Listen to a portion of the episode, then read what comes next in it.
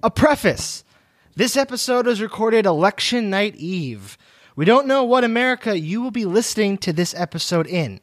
I'm sure you still don't have flying cars yet, though. So enjoy this election 2016 time capsule. Welcome to Totes Faves, the show that aims to rank everything in the known universe, no matter how dumb. Whose fave shall triumph? One list, infinite topics. Totes Faves. Today, in the Totes Faves, Electoral College. And, no, we don't know how it works either, the candidates are. Read my lips. I'm Brandon Werner. My love for fictional presidents is this big. I'm Zara. Am I the only one who prefers Gabraham Lincoln to Abraham Lincoln? I'm Deepu. I'm Brendan, and a while ago, a very, very wise man, while being stared down by an alien behind what he thought was bulletproof glass, asked that alien, What do you want us to do? Pick a favorite fictional president, that is. is what I'm sure he meant to ask. Battle begin. Round 1. President Dwayne Elizondo Mountain Dew Herbert Camacho versus President Paul Metzler. Of course. So uh, it's worth mentioning in full. So uh, I'm talking about the movie Idiocracy, the uh, long in development hell, uh, ruined by the studio legendary picture from the genius Mike Judge, the same guy behind Office Space and uh, Silicon Valley and King of the Hill and Beavis and Butthead. He's uh, he's he's a very very smart guy, but this movie just kind of fizzled into nowhere, um, and now is kind of a cult classic. But it stars Terry Crews, now lauded as a national hero, um, perhaps most famous from his uh, Old Spice deodorant ads. He played the president of the United States in a fictional future set hundreds and hundreds of years in the future, where uh, basically an unfrozen uh, Owen or Luke Wilson emerged uh, in a dystopian future where he was the smartest man in the world, and the president, played by Terry Crews, named Dwayne Elizondo Mountain Dew Herbert Camacho, was running the United States. Um, this man uh, was uh, pure id. He uh, simplified, you know, personified everything that was stupid and, you know, manly and yeah, just shooting guns in the air. And basically, if you could elect a president based on that painting of George Washington riding a velociraptor, this would be it. Um, and I think that he's in the running because, at the very least, he shows how uh, the truth can become stranger than fiction. Um, in this election, I think it's interesting that you know the parallels are kind of funny to laugh at until it's not so funny. So that's my that's my two cents. Brendan, I've never met you, but you put me in a really tough spot because I called Brandon today and said, "Oh man, I really wanted to pick Idiocracy, but I haven't seen the movie recently enough to argue for it, and it sounds like you have." So I don't even know if I'm going to win this battle, but I, I picked um, Chris Klein from uh, Election.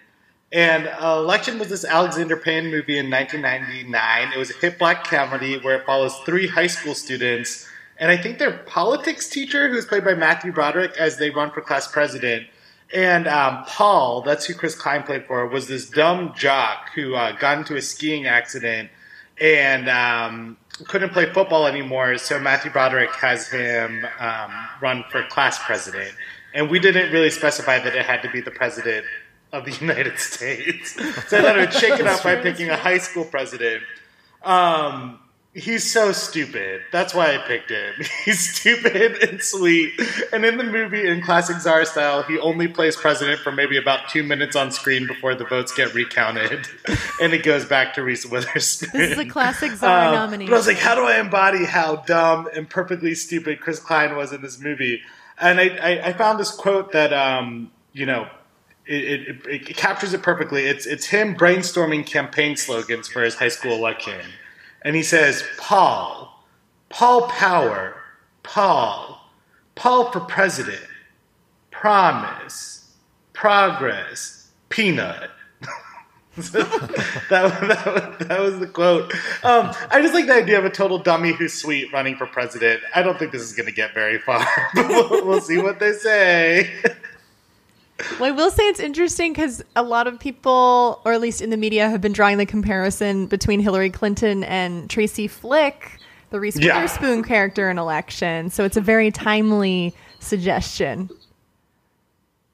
Thank you. thank you. If anything. Thank you for that. I'll also say that there is a lot to be said for encouraging, uh, you know, students and, and people being aware of public service from an early age. So I think that your your observation that this was not just fictional presidents of the United States was uh, a very smart one. Yeah, we can like. There's multiple ways to think about our future. It could either be from the youth or jumping forward in time 1,000 years. It could be a literal future. Although I would love to see Terry Crews arm wrestle Chris Klein because I don't know who. Well, no, Terry Crews would obviously win, um, but I think that they're both so so plainly stupid and so plainly unaware of how stupid they are in both movies that they're almost kind of birds of a feather. In a yeah, In a I think we just went for like. I think in this whole political season, it's been so much like cutting and smart and attacking back and forth that we went for two simpletons. We're starting things off on the right foot. exactly.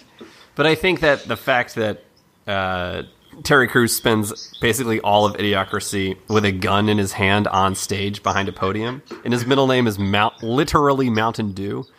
Uh, it sort of just is the logical conclusion of all the sort of super machismo attitudes. In Doesn't he also US have a politics. motorcycle? He does. He rides a flaming. It's like a Ghost Rider ish type rig that he has set up.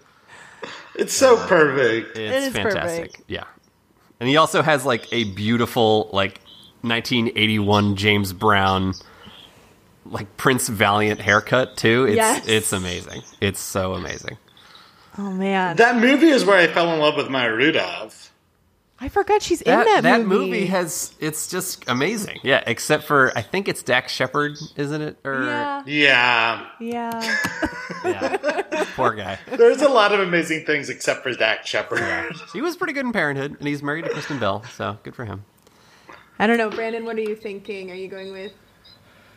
Uh, I, yeah, Deepu, you, you know, you kind of were a little bit doomed from the start on this on this round, um, because I think it's like a real like there's a lot can, that can be said about this current election, which in our current timeline is still happening.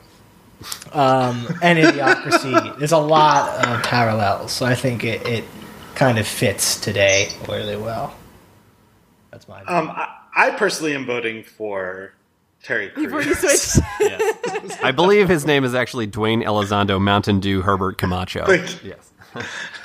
I, I'm think voting for President. He is the Dew president. well, we should yeah. at least give him that modicum of respect. I'm going with you guys. Uh, Terry Crews all the way. Round 2. President Josiah Bartlet versus President Dwayne Elizondo Mountain Dew Herbert Camacho. kind of be truthful here as we like, so there's no lies in here. Bartlet was a, a seed that was put in because we discovered that most of us wanted to put President Bartlet in, but thought that we were all going to put President Bartlet in. So I had to put I added President Bartlet into the the system, the computer system that we use, because he is such an obvious pick that he wasn't a pick, which rarely happens. Uh, but we just had to put him in because he is the president that I think everyone wishes the president was. And by the end, oh sorry, President Bartlet is the president from the Aaron Sorkin show, The West Wing. You can watch it on Netflix, as I do. Over Most and over, nights. most nights. I watch The West Wing, especially when politics makes you feel bad. It's great to turn on The West Wing and then have the president make you cry, because when all of his aides are having, you know, such unique problems every week, you know, and interesting problems. Everyone having interesting problems. He will get up at the end of the of, at end of the episode after being virtually gone, and give a speech that will, you know, somehow solve everyone's independent problem. And that's what we wanted for a president, I think. Wait, So- so, Brendan, I'm confused. Did you pick him, or did you just rig the system to put his name in? No, there? he added him once he Listen, this is not a rig system. No, I know what you're saying. crooked Because Brandon. I don't want to start some conspiracy theories right now.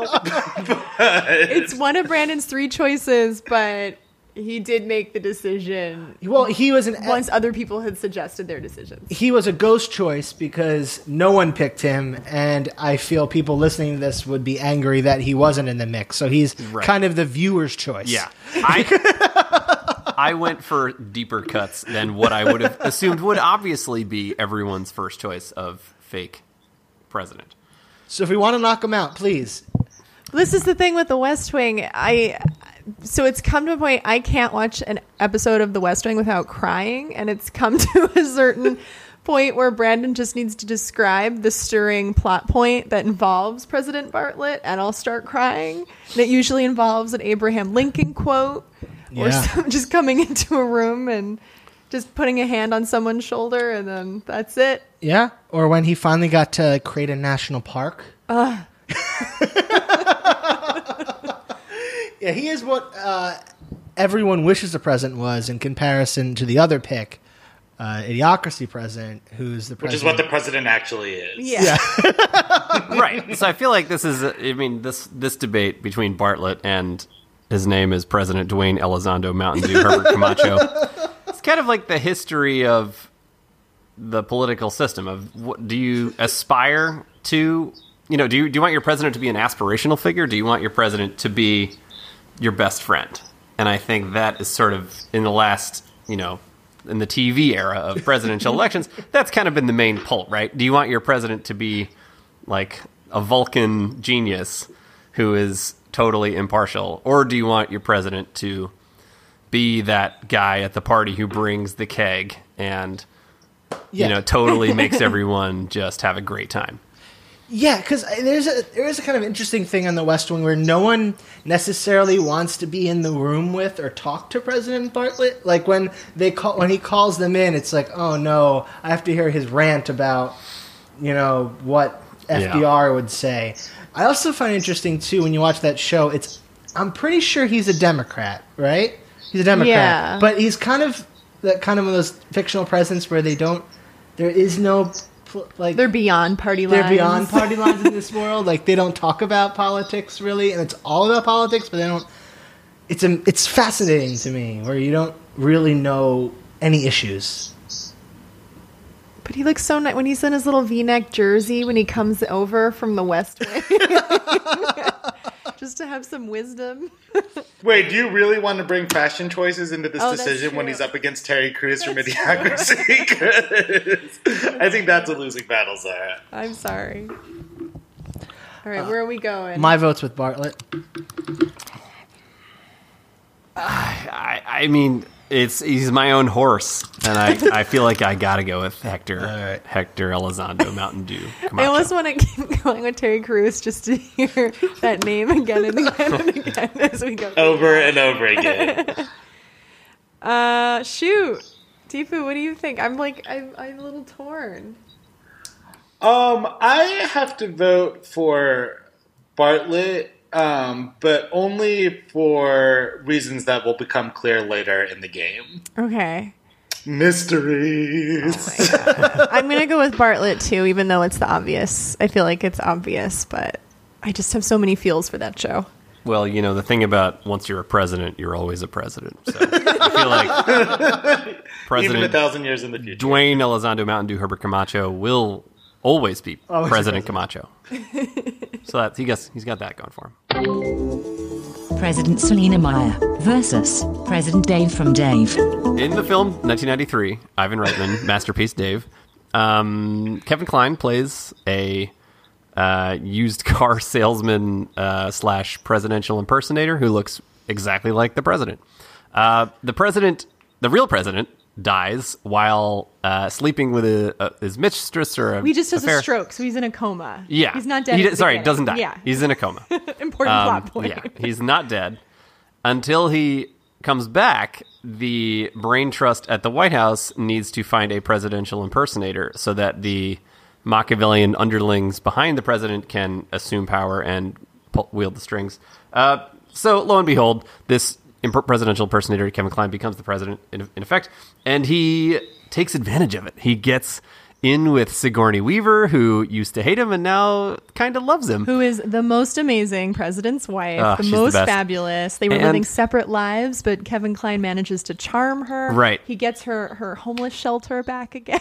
he, He gets into sing- her physically, right? Like, He- isn't the only thing that you can tell It's different about the kinda- presidents or their well, penis, he's- but he that's what walks she in- notices when she's inside of him? yes. Yeah. That's one of the funny moments is when she sees him in the shower and she later says, like, oh, I knew it wasn't you. Yeah.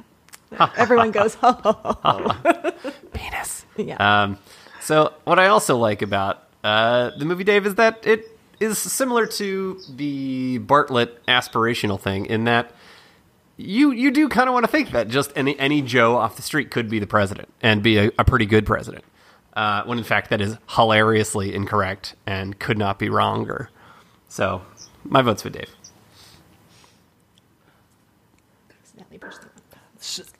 So Deepu and I both have Selina Meyer. Selina Meyer is the uh, main character of the show Veep, who spoilers in later seasons uh, through you know wacky hijinks becomes president of the United States.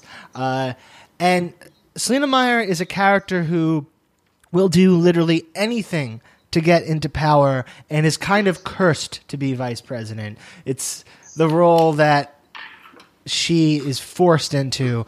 Uh, Louis, Julia Dreyfus is in the role of her life, even beyond Elaine in in this role, and I I, I think it's one of the best shows on television. Uh, Deepu, anything you'd like like to add? Yeah, I have a lot to add. Yes. I, I have a lot. I picked her not only because is it like comic genius, but I think um, it's everything Dave isn't.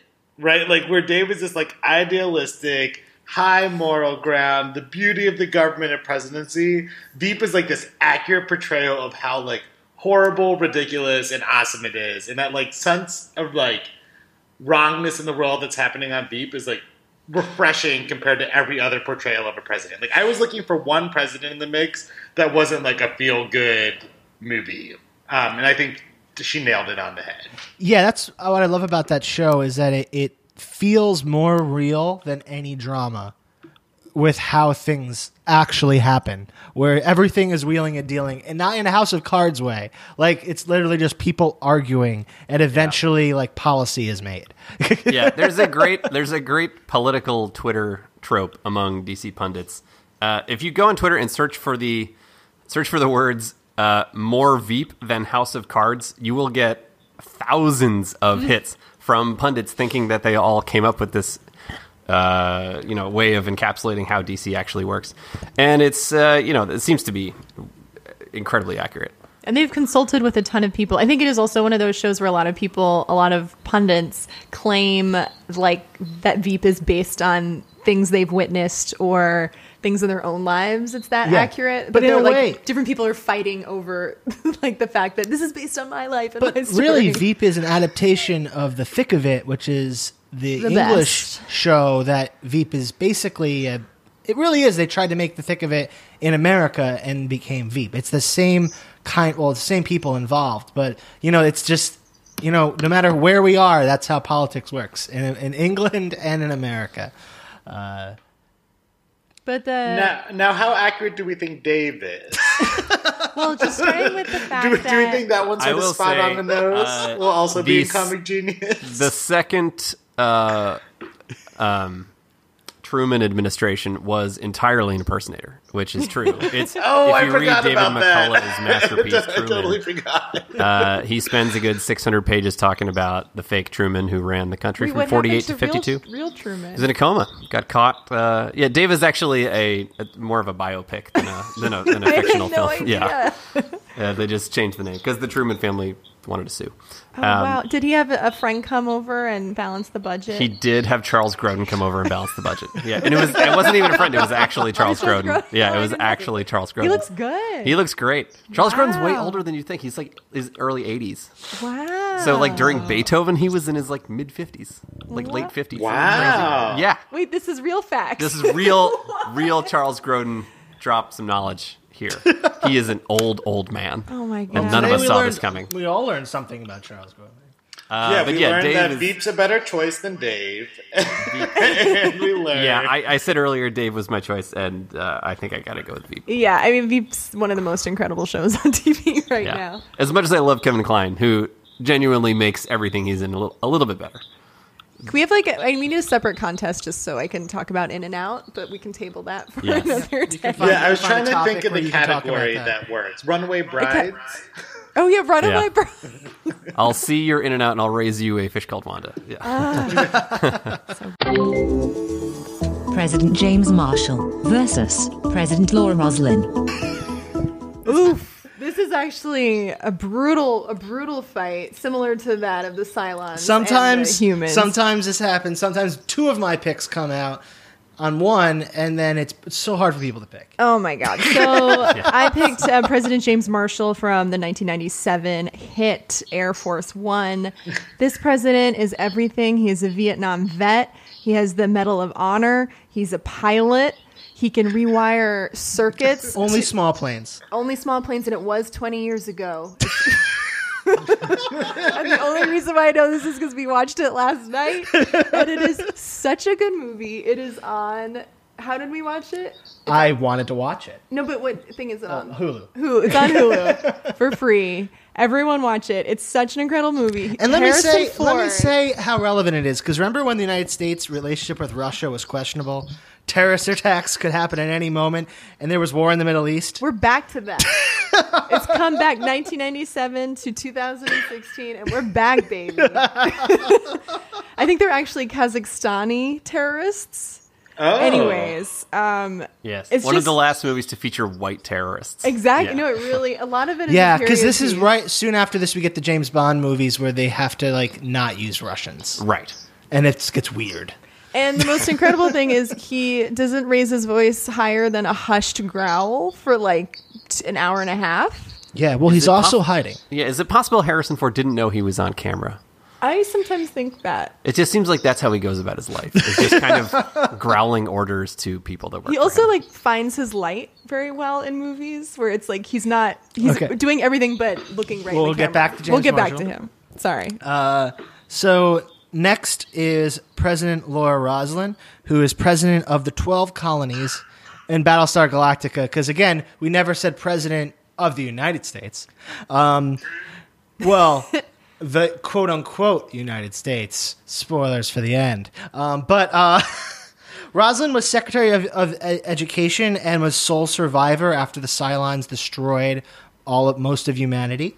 And so, like the new show Soul Survivor on A- NBC, so uh, relevant. Uh, she was sworn in as president. Uh, her first actions were stopping Adama, who was the only uh, ship left uh, from attacking the Cylons. Uh, in retaliation, and so basically saved humanity in her first act as president. And she fought terrorists, robot terrorists, uh, and you know, as that show dealt with a lot of deep issues, a lot of those deep issues come through President Roslin because she has to deal with it as the leader of of, of humanity. Uh, she is a kind, thoughtful person who has like probably magical prophecy powers because uh, there's magic in Battlestar Galactica. There's some dream sequences I remember. She has prophecies that come true. Uh, so I think she is a, uh, amazing uh, character who uh, you know has so many levels. Sometimes sci-fi can say more about society than actual drama. But does she have a machine gun on an airplane and Yeah. just like Well- shoot bullets? So this is the thing about. Air I- Force both of these, both of, and I have to say James Marshall is my number one uh, because someone was brilliant enough to say in a in a pitch meeting, "Die Hard on an airplane." But wait. Die Hard was ready on an airplane, but how about Die Hard on Air Force One? What's it called? Air Force One, and then got the pitch. And there's only one person that could fill that role, right? Like, there's only one person that could fill that role. And the vice president role is filled by Glenn Close, who does an incredible job. and has this her whole like plot line is will she or won't she sign the letter that will make her president? Yeah. And it's thrilling. Just let, watching her not sign a paper. It's And at the end, she tears up the paper, and it's very stirring. Uh, he so he whole one thing I'll say about Air Force One, and I love that movie. It's one of those movies as a young kid at that time, young boy, you like every like sleepover. It was like Terminator or Jurassic Park or Air Force One. Those were like the movies you watched. So I'd seen it so many times. It always is amazing to me how he makes it's hap- it doesn't happen so much. It happens in Die Hard. Where the, the terrorists are so afraid to go downstairs where he is, like they just start like you know shooting hostages because they're so afraid to go downstairs because anyone that goes downstairs just gets killed Gets killed flat out killed Gets choked out. yeah. It's basically the movie Executive Decision, but Steven Seagal is the president. Um, it, it's it's what makes that movie great is that it could have been played by so many other people and it would have made it a bad movie but that cast is excellent it's like a star-studded Gary cast. Oldman is the terrorist. William H Macy is William H. Macy uh, is the pilot. no he's like a military guy okay. Kevin Kline is the used car salesman who gets called in to replace Harrison Ford. It's just uh, a who's who of 90s film. I have to throw some few more things in for uh, Roslin. Is when I'm researching this, Battlestar is one of those shows I was so deep into when I was on, and then I kind of those thoughts have left my head, like lost, where I was encyclopedic about it, and I forgot the whole abortions um, thing that happened. That was like a big piece of her character was uh, how abortion became a problem because there were so few people left in the in Oh the, my in the galaxy. yeah. So that was like several episodes of will she like ban abortion and Balt uh, Baltar like gets her to ban abortion and then runs against her and then wins. And uh, that show's a great show, but I don't know. I, I think I president. mean, I think President James Marshall. don't you want your president to kick a terrorist out of an airplane? I do, but parachute? I well, know he gives a very specific admonition to the terrorist before he kicks the terrorist out. I believe he goes as far as to say, "Get off my plane." so. I think I think we know who Yeah. who wins. President Andrew Shepard versus President Thomas James Whitmore. President James Whitmore, played by Bill Pullman in the 1996 schlock masterpiece Independence Day. Uh, he's kind of like Harrison Ford in Air Force One in that he is like checks every box for what a president should be. He is a Former pilot. former yes, he's a war hero, um, young, handsome, That young hair. child in the White House, amazing hair, um, active Wife in trouble. first lady, Wife in yes. trouble. confronted with the weight of the world, seems to be have a steady hand under pressure uh, until he realizes that the aliens are just going to blow up the world. Um, but I think that the reason why Bill Pullman is so good in this role is that he's not a good enough actor to pull it off, and he just kind of like grimaces through every scene and he, you can see yourself in his shoes and especially with dealing with his daughter and dealing with like the you know competition for you know with jeff goldblum and the press ah. secretary. Oh god connie. Oh man. I just think bill pullman in independence day is he's kind of like he's the luke skywalker of that movie which he shouldn't be because he's supposed to be the president he's not supposed to be He the so everyman is, though. but he is the everyman he is the stand-in for every every person in the crowd. For Uh, every president in the crowd. exactly. Okay. Again, a Am I the? Oh wait. Am oh, I wait, the we only both one? Have it. Oh wait, I didn't realize. Is it the both of us, Zara? Michael Douglas. Oh, Oh. yes, of you go course. ahead. You go ahead. I'll chip. I'll. Okay. I'll chime in. Um, the only reason I voted for stupid Martin Sheen from from The West Wing was to say that it's bullcrap compared to the beauty of Andrew Shepard from An American President. Uh, he was played by Michael Douglas. It was an awesome movie that basically defined what would become The West Wing earlier, written by Aaron Sorkin also, where Michael Douglas is just I, I, I don't cry very often. I would say pre um, getting into my middle ages, I maybe cried two or three times in my life, and that was one of the movies that like made me like a total tearjerker. It, it's so beautiful. I'm gonna volley it to. I'm, I'm getting choked up. I'm gonna volley it to Zara for a smidge. Well, the best point is that this show created the West Wing. This was Aaron Sorkin post A Few Good Men and Malice when he was still screenwriting for Castle Rock, and he had this idea for a while. And then we have Martin Sheen, who later became President Bartlet, playing the chief of staff. We have Michael J. Fox as an assistant in the office who later works in the mayor's office in Spin City. So it's creating all these political dynasties. Um, you've Annette Lisa Bening. Loeb played his assistant. Lisa Loeb. Oh my god, Nin- 1995 tie was a good year. Does this also tie into how when he goes to Washington, he meets like a young Republican conservative guy that he doesn't like at the end of, of uh, Spin City, which is his character from I don't know what that. Family Ties. It's all Family Ties. together. Are Oh you my God. positing that there is a massively united universe in which the American president and Spin City take place? In and Michael J. Fox is the same character. And in both Family movies. Ties. And all Family Ties. together. Yes. So Alex P. Keaton switches parties several times. No, no, no, Yeah. that- No, no, after Reagan No, because became in Spin president- City, he says that he met a young. He like there's this young. There's this like. Oh, good like this looking. little like fourth wall breaking. Wink yeah, at at the, the, audience. end, he's like, I met this uh, conservative guy that's a real jerk or whatever. God, I'm not the only one that, that knows this much about Spin City. Yes, I did watch love- like three seasons of that I show. loved it, Yeah. but I, I missed. Yeah. I don't think I More watched- Sheen. There's more Sheen Yeah. involved. Yeah. I did like Mike. I mean, Michael Oh, J. yeah, Fox. more Sheen. She, Michael J. Fox basically plays like George Stephanopoulos in The American President, right? Yes. It's like, Yes. that's the same guy, Exactly, and, also Spin City. and also the same character.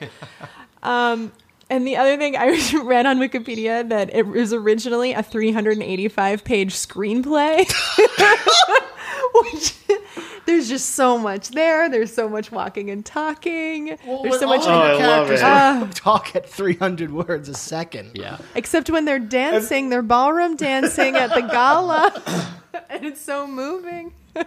It's so moving. And the only other thing I'll add is just to say, like, okay, maybe you have a good point. Um, Bill Pullman did have these great scenes where he's, you know, raising his daughter and worrying about his wife. And, you know, Michael Douglas couldn't do that because he was a widow. He was a widow president raising his daughter alone. Well, to be fair, a Bill single Pullman dad trying to became make a it through the widow. world. Yeah, I will. Yeah, Zara's right. Bill Yeah. Bill Pullman became a widower about 50 minutes into the movie. Yeah. Yeah, that's what that's. So after his character was is what developed. saying. So they're both worthy of our sympathy. And he's like the president of the world. Yeah, and he's uh, basically the president of the world. uh, this day will no longer be known as an American holiday. That's all I'm going to say.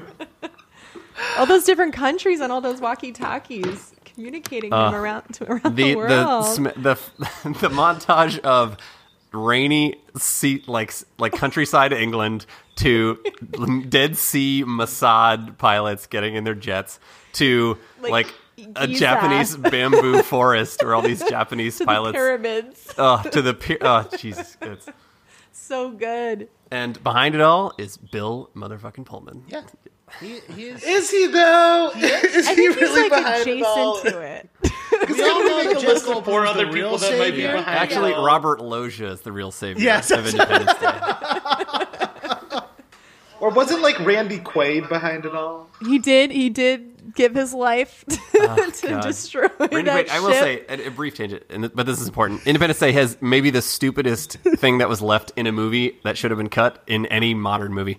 It's the scene where uh, they're recruiting new pilots, and Randy Quaid, who's a Oh. drunk, shows up and says, "Oh yeah, back." 15 years ago, I was kidnapped by aliens, and they roll their eyes at him like he's a crazy Yeah, person. no, I get that in the beginning, but at that point, we were very aware that aliens What? exist. How? like the the editor who works in that movie should have their union card revoked, and they should never be allowed to touch the movie again. That is such a stupid scene. Yeah, It makes like, no maybe you should talk to that guy. Yeah. Why did they tell him? Okay. Anyways, but uh, yeah, I think in the grand scheme of things, I mean, similar. I mean, like all of our d- debates about the presidents come down to the one thing: is do you want it, the president to be above all of us, or do you want the president to be us? And I think it's there's Oh, always just- but I think he's both.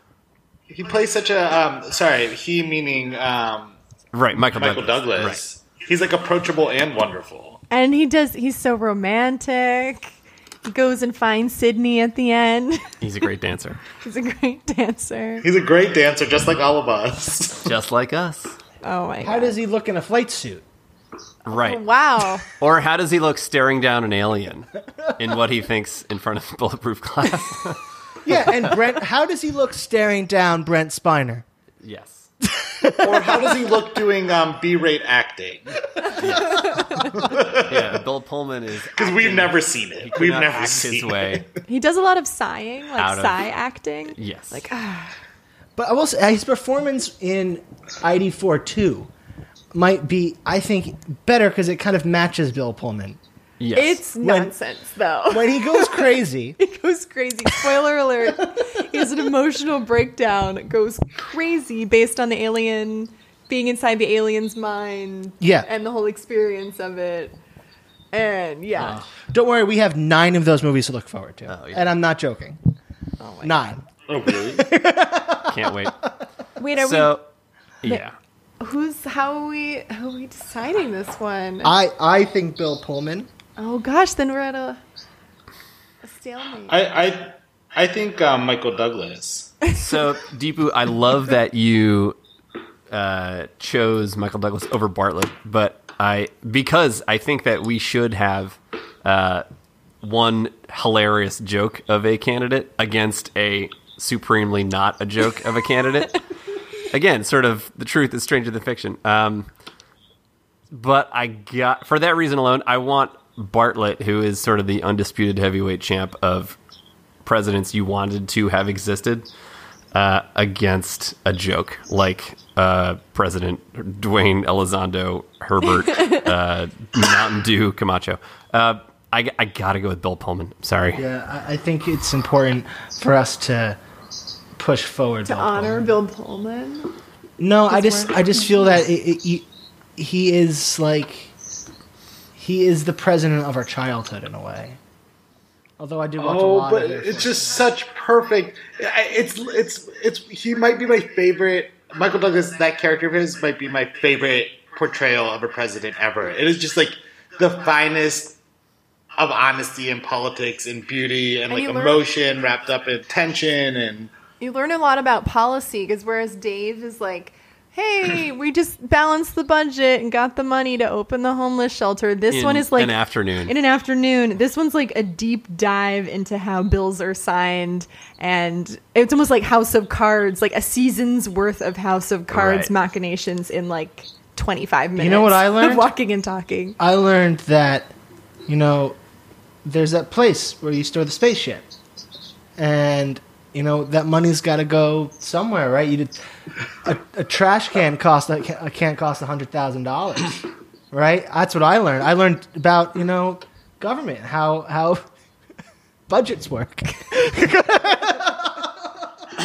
But if, if you want to talk about character, Brandon, you better come at me more with than a burning flag and a membership card. If you want to talk about a character and American uh. values, fine. Just tell me when. You tell me where, and I'll show up. This is a time for serious people, Brandon, and your 15 minutes are up. My name is Andrew Shepard, and I am the president. Oh my god, I'm crying. Wasn't that moving? Wait, wait, Deepu, is is Michael? Is that Michael Douglas in the room with you right now? Who was? Oh, oh, oh, no, oh, sorry, that was I you. just- Oh, that was you the Our whole time. What? I had our assistant step in for this one argument. no, I've been That doing was- improv. You know, know what I have to say to you, Deepu? Do you know what I have to say to you, Deepu? Is that I saw its thoughts. I know what they're planning to do. They're like locusts. They're moving from planet to planet. Their whole civilization. After they've consumed every natural resource, they move on. And we're next. Nuke them. Let's nuke the bastards. I do love how the aliens they consume every natural resource. Yeah. Yeah, although we did learn that they're literally just going for the core in the second oh, movie. I like blank so much of that movie from my brain. I can't live in a world where Martin Sheen moves further than Michael Douglas in this in this game. I would suggest the Bre- uh, Brandons, if you're going to try to solve this, you're going to have to work on Zara. I know. because he just. Uh, I just have to say, Seriously. you know, remember when Bill This is Pullman? harder for me 'cause Do you remember when Bill Pullman was a ghost? Oh man. Oh, I would vote for him as a ghost. I, I would have, and I have. You did last week. You did vote for him as a ghost. I do love Bill Pullman as a ghost. He's the ghost for about I mean, eighty he's a seconds. good ghost. Yeah. He's just not a so good good president. though. so good. He's so goofy. I think I think But what let's, you're just- really let's take a minute. If we were really going to vote tomorrow, let's pretend tomorrow was election day. Right, but We wanna we're not. That's like saying if we're voting tomorrow versus tomorrow Hillary Clinton election versus? Barack Obama. It's But wait, if aliens are coming, I'd rather Bill Pullman because he was a war hero. I know, but aliens aren't coming, Zara. How do you know? We don't know. We don't know what tomorrow's going to bring. We have true. no We idea. need more gun control, not more guns. oh yeah, he. That's the. That's that's the bill that he passes. oh no, he, re- he rewrites the bill. Oh my god. Um. I have to go with Pullman, otherwise we're not going anywhere. But also, I love him. I'm voting That's for Bill fair Pullman as a ghost. Again, you're Again. Bill Pullman as a ghost yes, from it's Casper. a right. It's a writing candidate. so two to one Three to. and one Oh, one in absentia. Yeah. Well, at least I got my uh, monologue in. No, that's the thing. I think you ended on a high note with that monologue. Round 3. President Josiah Bartlet versus President Selina Meyer. Okay, so we've got. Don't worry, Deepu. We've brought back another Aaron Sorkin president for you to talk about. Not Michael Douglas. uh, Michael Douglas. It's, it's President Bartlet. um, and Selina Meyer. I like this in a way because it's like good versus evil. It's like Yeah, because Selina Yeah. Meyer is. I want to say she's evil. She just thinks about herself, so yes, all right? Because she has done good things apparently in, in her political, but for career. herself, But for herself, if it benefited herself, yes, yes. Yeah, it's more like idealism versus actualism. yes. Yeah, but you know, Selina Meyer, in a way, is the last woman president standing. Well, she's not getting. Yeah, I was going to say, are, are we afraid to vote for women as president tonight of all nights? on this day, On this day of all days, are we afraid to vote for a woman president? Susan B. Anthony is rolling over in her grave. Um, yeah, because we we had we knocked Roslin right out, and now we just have Selina Meyer. So But she's I mean, like, I love that. show And nobody so even much. voted for Geena Davis. I never watched that show. Either did I. Nobody did. Nobody did. I don't even know what it's. Is it Madam Commander-in-Chief. Commander-in-Chief. Commander-in-Chief. I was going to say Madam President, but that's not a real. You're thinking of Madam Secretary starring Taylor Madam Leoni, who Geena. could have also been cast. I They're like, know. all right, Taylor Leoni said no, let's get Geena Davis. Yeah. There was a woman in Air Force One who I was so sure was Taylor Leoni, and it wasn't. But that was 1995, I think, where every woman The looked Aide, like Taylor right? Was Leoni. the Aide? The aide. I was Yeah. like, I Yeah. was 100 percent sure. Yeah. Um, yeah, I'm feeling weird way. I'm feeling Selina Meyer, uh, but Bartlet's probably the right choice. Uh, I think cause, because Selina, but I think we got to take each character on their own terms, right? So Yeah. Selina Meyer is famous for being the vice president. Jed Bartlet is famous for being the president. I think who is better? Or the at- vice president and American president. The who is the vice Oh. president in, Ameri- in the American president? Um, Martin, uh, Martin Sheen. Martin Sheen. Oh, it's Martin Sheen again. Yeah. no, no, no, no. He's the chief of staff. I'm pretty sure. I oh, thought he was. I'm, I'm gonna. I'm gonna to have our intern. Oh, What's her name again? I think it's Michael um, Douglas actually is the intern if he's still there in the room with you. I always forget our intern's name. Uh, it's, Tammy? it's it's Sheila, Sheila, the, in- Sheila. I'm gonna have Sheila look it up. the, inte- the chief one of that- staff, and and best friend. AJ, Oh, I mixed up my vice uh, presidents and best friends. Joe Biden did that to me. AJ is Martin is Martin Sheen. So, I mean, I got to think Selina Meyer is the more relatable, the better, the more have a beer with. But I got I mean, Jed Bartlet. It's it's so satisfying to watch every perfectly constructed impossibly pithy thing that he says. and how um f- like the whole episode could go by and something that he says at the beginning of the episode perfectly ties up It's like yeah, it's like almost like a. Seinfeld episode where Yeah. all the individual tendrils of plot come together with one single scene at the end, and then you're crying and then you're crying.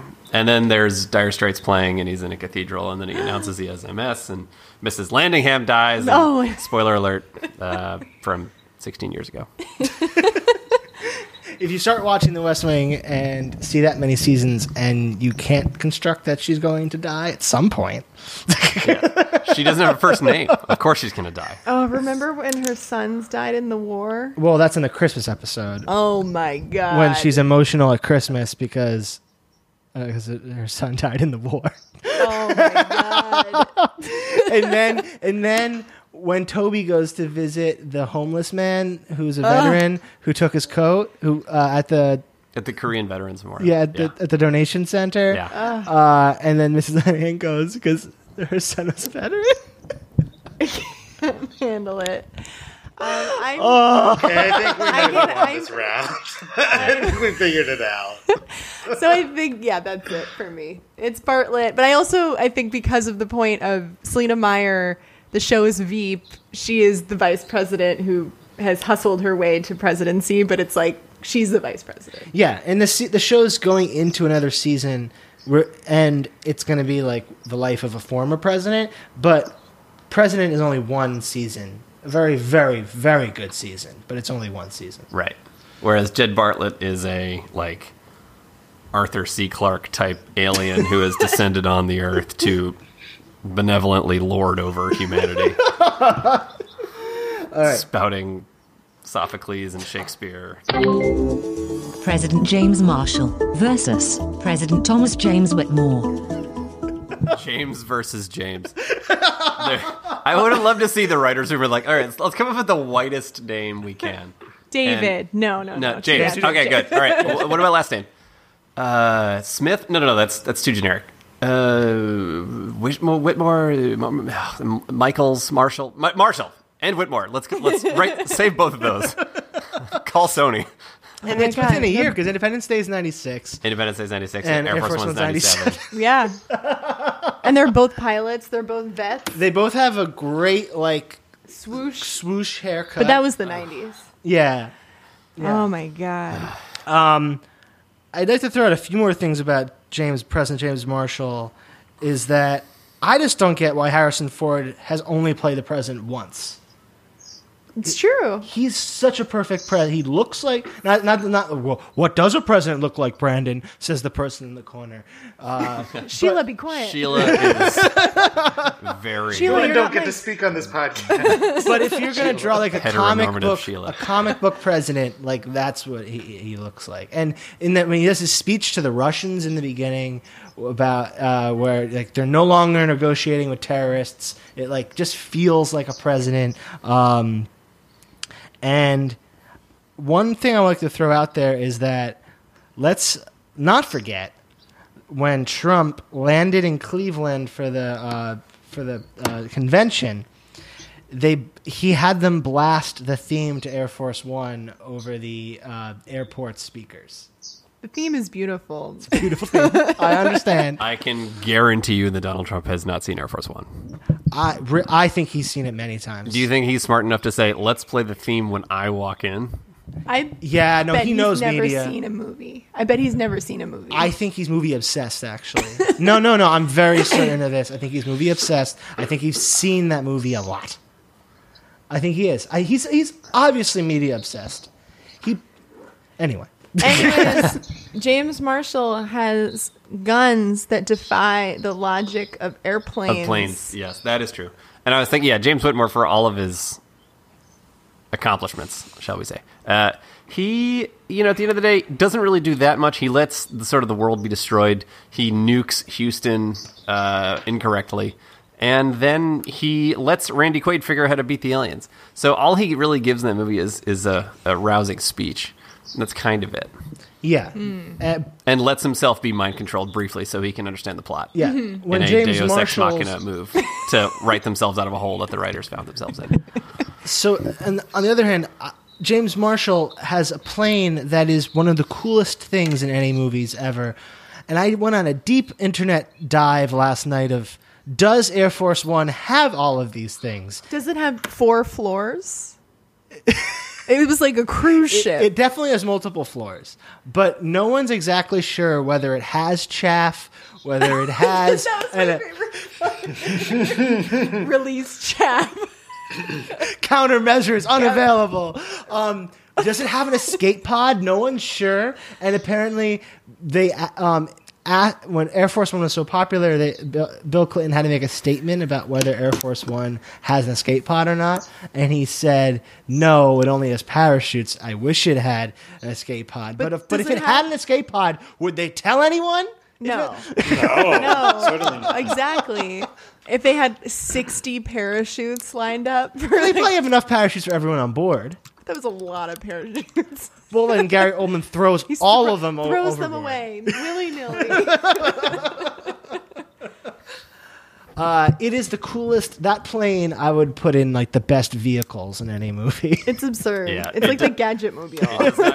Gary Oldman does not come standard, sadly. no, and it does defy logic where it it it is thrown by so many explosions and yet keeps on flying. Like it is just co- a jet. No way could just go completely, completely vertical and then just roll right back out.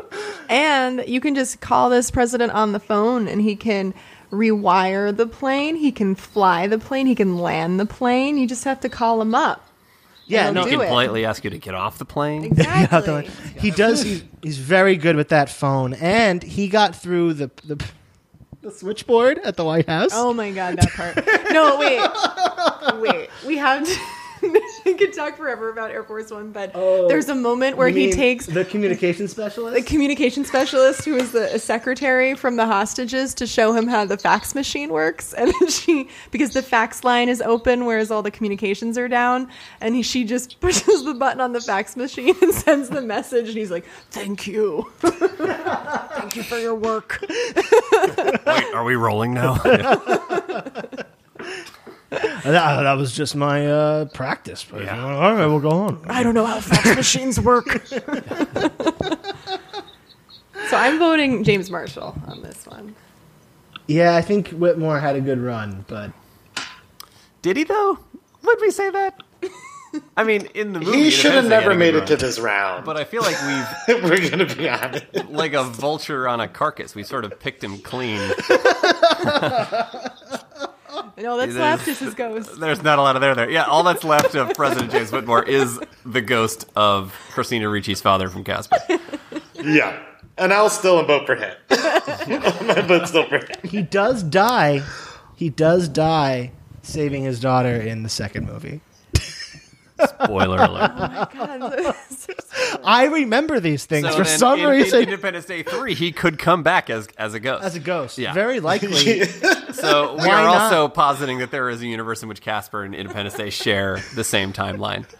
yeah, at, the- at the very least, like a, a timeline. Yes. Yeah, yeah. So after the events of Independence Day, Bill Pullman and his daughter move to rural New England and become ghost hunters. Yep. And discover a good. machine that brings people back from the dead. The Lazarus. But only once. All right. So I think we're at the final round. Yes, we're at the final round. Final round. President Josiah Bartlet versus President James Marshall. Now, if we were saying who would win in a fight, it's obvious. I don't know if it is obvious. I A feel like verbal fight, Mar- Bartlet. Bartlet, yeah. Yes, but in the only fights that matter, which are physical ones, Harrison Ford would beat the shit out of Martin Sheen. That was the other thing with Air Force One. I kept trying to imagine other people in that role or actual presidents doing that. Like no one, no one can like beat the shit out of people without it seeming like they're the bad guy. Like it's almost like Right. he's saving the day. Right. Well, it is the if it anyone- is the part that only J- John McClane has ever been able to to really get. It's basically as it's Die Hard on a plane. Right? I could see Bruce Willis in that role. Yes. That those are the only two people You that, can't have a bald president. that could pull that off. Okay, okay. It's a rule. It's a rule. So I gotta vote. I gotta give a little bit of an endorsement for uh, the West Wing, which is very hard for me to do because I'm, you know, very sensitive about the loss of an American president. But in in a world, isn't it time we start voting for smart people to win? like maybe it's time to vote for that brains over brawn. Please do and that bravado. tomorrow. You even know, though you're listening to this later. Hopefully, everybody does that tomorrow. I mean, I bet it, there's a bunch of great footage on the cutting room floor of Harrison Ford just reciting the second act of Hamlet. Uh, beautiful speeches that wrap up the movie. yes. he does have a great speech in the beginning of that movie about not negotiating with terrorists. Which becomes a big plot point. Oh yeah, and he FDR, he's able right? to convince He the quotes FDR in Russian the president to give up that general in a phone call. So he must be pretty good at speaking. You don't see it happen, but and in that situation room, they're all, they all love him. They're like they're very worried about him, and except they all want to vote him out of power, I guess. But well, no, they're doing that because because they think he's Yeah. gonna die dead. Well, they're also Yeah. jealous of his Nobel Prize in economics, which we also don't see awarded on screen, but which equals him with Martin Sheen in The West Wing, because President Bartlet is a Nobel laureate, which a lot of people forget, which is among the stupider parts of the show. Was that on camera too? No. Uh, no, no, no. It was yeah. Oh god, I'm, I'm not going to go into the backstory, but yeah, I mean, I The think West a lot Wing of presidents like- are smart. I think a lot of presidents are. You have to be. I think even presidents who might not, you know, you know, to a Ford or a Bush, people might not think are the smartest. I think they're still pretty smart individuals. He is a genius. I don't know if we've had many genius presidents. yeah, like Teddy Teddy Roosevelt is the closest analog I could think of to Jed Bartlet in terms of just rabid appetite for consumption of everything. I mean, Teddy Roosevelt read like two books a night. The man was insane. He was clinically insane. Uh, like if he tried to run for president today, we would just have him institutionalized. Um, but I do think that yeah, you should aim high in terms of who you want to run the country. But at the same time, Harrison Ford kicks him out of the plane. he kicks him out of the he plane. strangles him He strang- with the Ugh. strap before he even kicks them out of the plane, and then kicks And out then of the he plane. says, "Get off my plane, because it's mine." Damn it, I'm the president. And then let's vote also against that. let's also remember that that movie goes on for another half hour. "Yeah." Oh, where he personally has to figure out how to not kill everyone how to else land the still on plane. board. That part is so amazing when they have get out of the plane and then the plane crashes in the water so spectacularly. yeah, the '97 CG has Ah. not aged that well. It's so good. I also love. there are multiple times during that movie where I was like, "Can planes do that?" And they can with him as the president. That's how that works. Is that when you're the president, the planes just do whatever you tell them. they them. can like fly over each other. One can swoosh on the side and then like make the plane move. It was very I, good. it's still I just there's so much about that film when the refueling plane catches on fire. so good. It's so good. There's no true reason why. It's like it just does. Why not? Because no, because the sparks. yeah. But come, it's just a brilliant work Right. of, of. and then cut from that scene, there's a bunch of great lines of Harrison Ford reciting Gilbert and Sullivan, uh, just like Jed Bartlet. And he sings the entire third act of Pirates of Penzance. It's like it's in the Blu-ray. You guys got to see the Blu-ray. yeah, no, the It's children, the, children's choir comes Yeah. in at uh, one point. Yes. Um, And then Stockard Channing comes in out of nowhere. No, I, I don't know. I got yeah because you want your president to be like someone who could win in a fight, right? But I also think that at the end of the day, the president's not going to win in a fight, right? Like he, they're just going to be the person that hopefully solves their way out of a big problem. so I do think mm-hmm. I'm going to throw this out, out there a little bit. Is that I do think that yes, we've got a very smart president on one side. I don't want to draw full out parallels, right? But I do think in his mind, again, because I think he's seen Air Force One a lot. I think Donald Trump believes that that is who he is. is James? I agree Marshall. hundred percent. I agree one thousand percent. Like I think he thinks that he could like you know use a use a, a butter knife to Oh, that's so great to unscrew the panel. to unscrew a panel. Uh, you know, that's who Donald Trump. You know, that's the machismo that he thinks he has.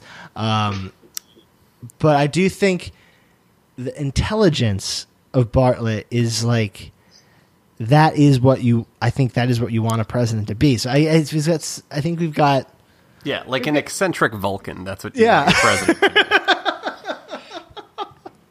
Because they're the ones that make the decisions, right? It's because and all, Air Force One is all about do we let him make the decisions when he's under duress. When he's on has a satellite phone in the basement of the plane. Yes, the You plane might has say- a basement.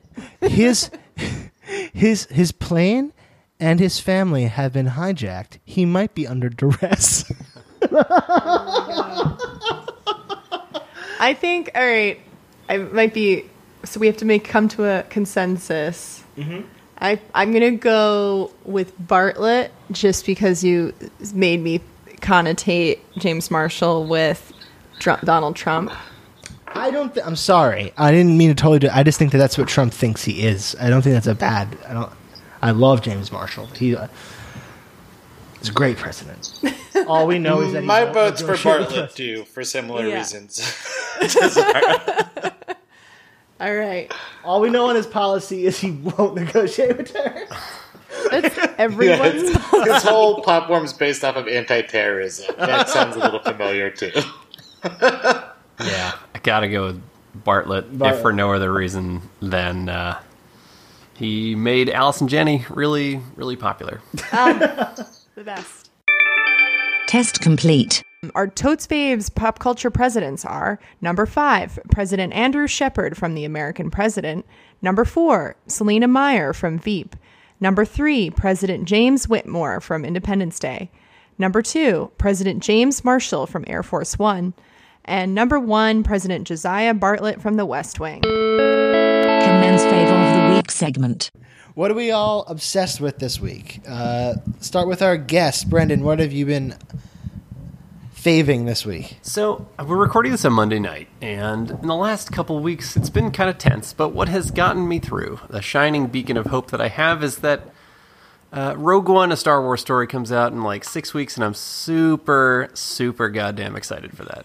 Me So that's too. That trailer. Yeah, me too. too. Cannot wait.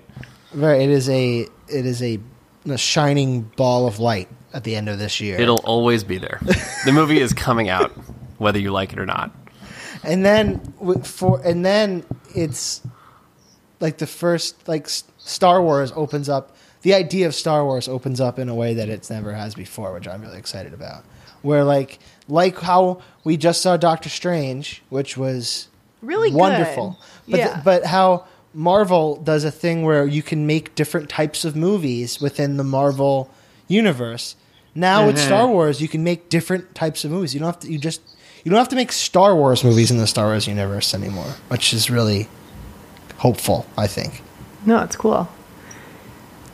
Should I do mine? Yeah. Um, my fave of the week is again, it's Monday night, the night before election day. So my fave of the week. It's been a little stressful. The fave could change as what which ugh, the fave could change tomorrow. But what's been getting me through some of the stress is Ina Garten's new book, Cooking for Jeffrey, not with Jeffrey, for Jeffrey. Jeffrey rarely cooks. Of course. Jeffrey doesn't cook; he tastes. He loves those lemon limoncello, He lemon bars. sometimes helps like make pizza dough or something. He she assigns him very basic tasks. but even just yesterday, Unmessupable cooking Yeah. chores. But not even like cutting things. it's like pour this flour into the bowl. like you would a toddler. and um, I find the show very soothing. And it just started back up. Her Barefoot Contessa started back up last Sunday.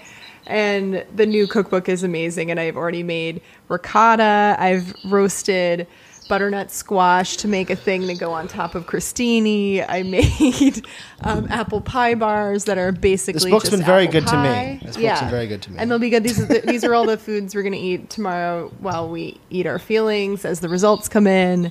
And she's been a beacon of hope for me. Yeah, kind of. Again, because this is the Monday before the election, um, a thing that like a lot of times I today we, we get there's a lot of distractions when we watch TV, so I end up we all we all end up at some point, you know, on our phones or on our iPads or you know doing other things as TV is on. But The Crown just came on Netflix, and it is one of the So rare good. times recently that I noticed that I was doing nothing but watching that show because it is captivating in not only because the story is great, the characters are great, but also just like it is utterly beautiful. They spent allegedly because they won't reveal their how their budgets at all, but they think they spent five hundred thousand dollars on it, which is a Really? lot for a TV show for a twelve episode, ten episode TV show. Um, but it looks amazing. I think they've done a lot of shooting on location as well. Yeah, as, as much as they can because you can't exactly get into a lot of Yeah. Locations.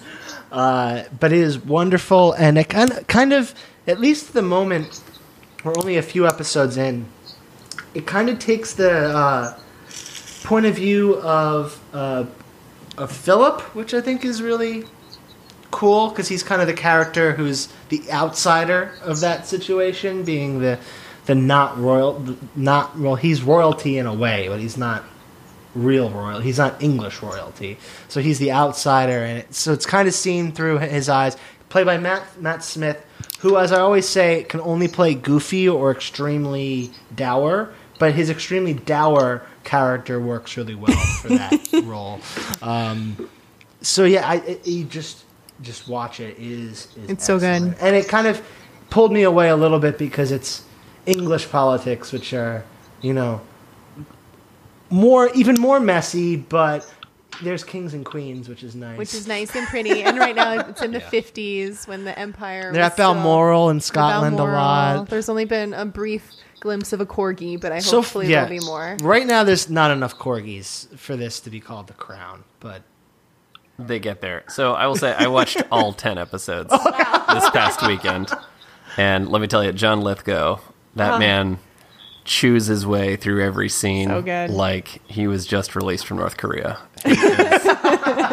He is, just hogs the screen like no one I've ever seen. It's as amazing. as Churchill should, he's yeah. Oh, That- I forgot to say, John Lithgow plays Winston Churchill, No, it's which just is John a, Lithgow as John Lithgow. a demented genius bit of casting. Uh, and he's fantastic. Yeah. Like not in a not in a ha ha funny way. Yeah, He's and that legitimately role's great. been that's one of those roles that's played by everyone at some point. If you're an old Englishman, eventually you get to play Winston Churchill in something. And as an American, he just embodies him in such a perfect way. Where like he's the character they always talk like he's one of those people that like sucks the air out of the room when he walked into it and that character does that. He just sucks all the air out, out of the scene that he's in. Around my feelings in that, watching that for some more. Deepu, what are you watching or doing or liking? Um, none, none of the above. Oh. So, in, in honor of my favorite of the week traditions, I am really into something that's now three years past its prime. Uh, it's these tiny plush animals called to some some Zoom zoom. Soom Sooms. Tsum Tsums. I love that. Tsum Tsums. Um, I went to Comic Con for the first time ever in my life, which is an anomaly that I've never been to a Comic Con before. Um, and I just fell in love with these Tsum Tsums, which are so adorable, and I want to stack them all up on my bed and have no um, lovers ever again. Deepu, can you have wait? a What's Paul the, Simpson Deepu, can you describe to the viewers what Soom Sooms are? Do I know? Oh, sorry. Tsum Tsums are they're collectible stuffed toys that just like they're like the Beanie Babies of our generation, except they're um, tied to Disney, so they're like Marvel characters, Star Wars characters, and Disney characters.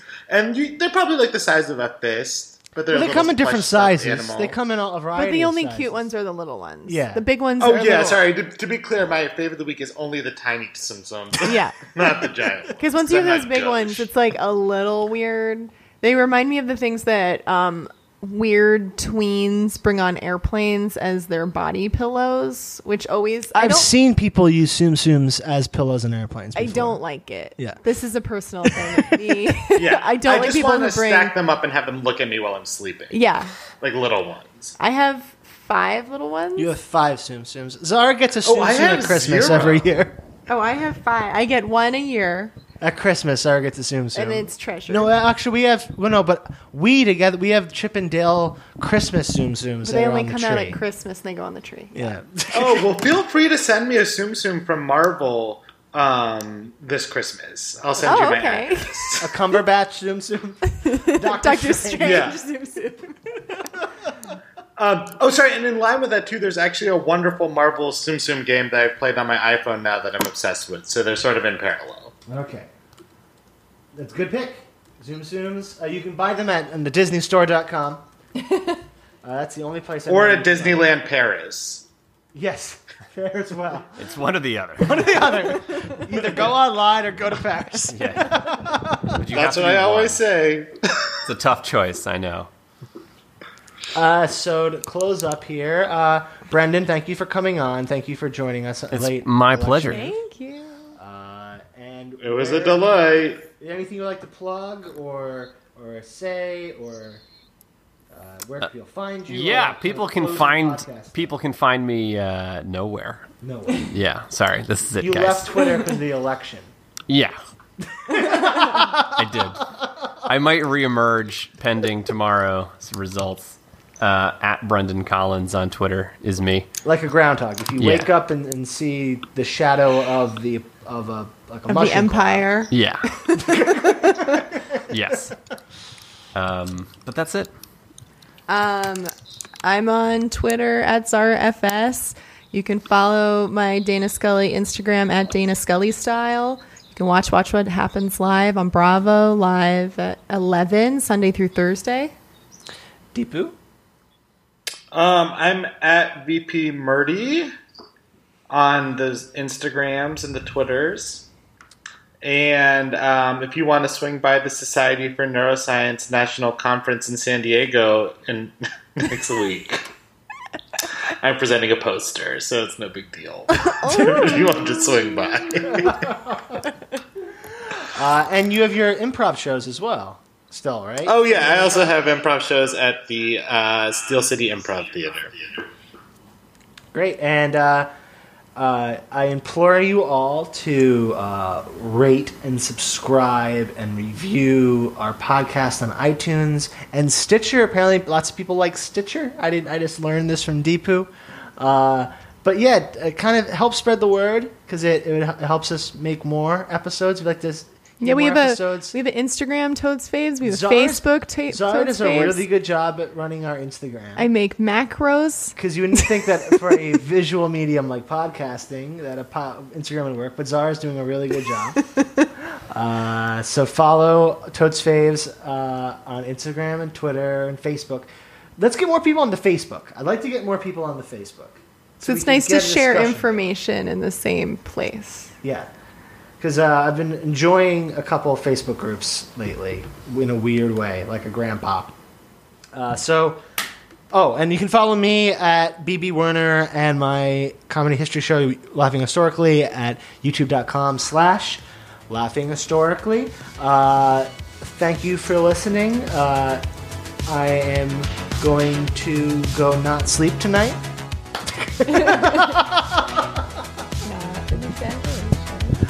I will not sleep tonight. Thank you.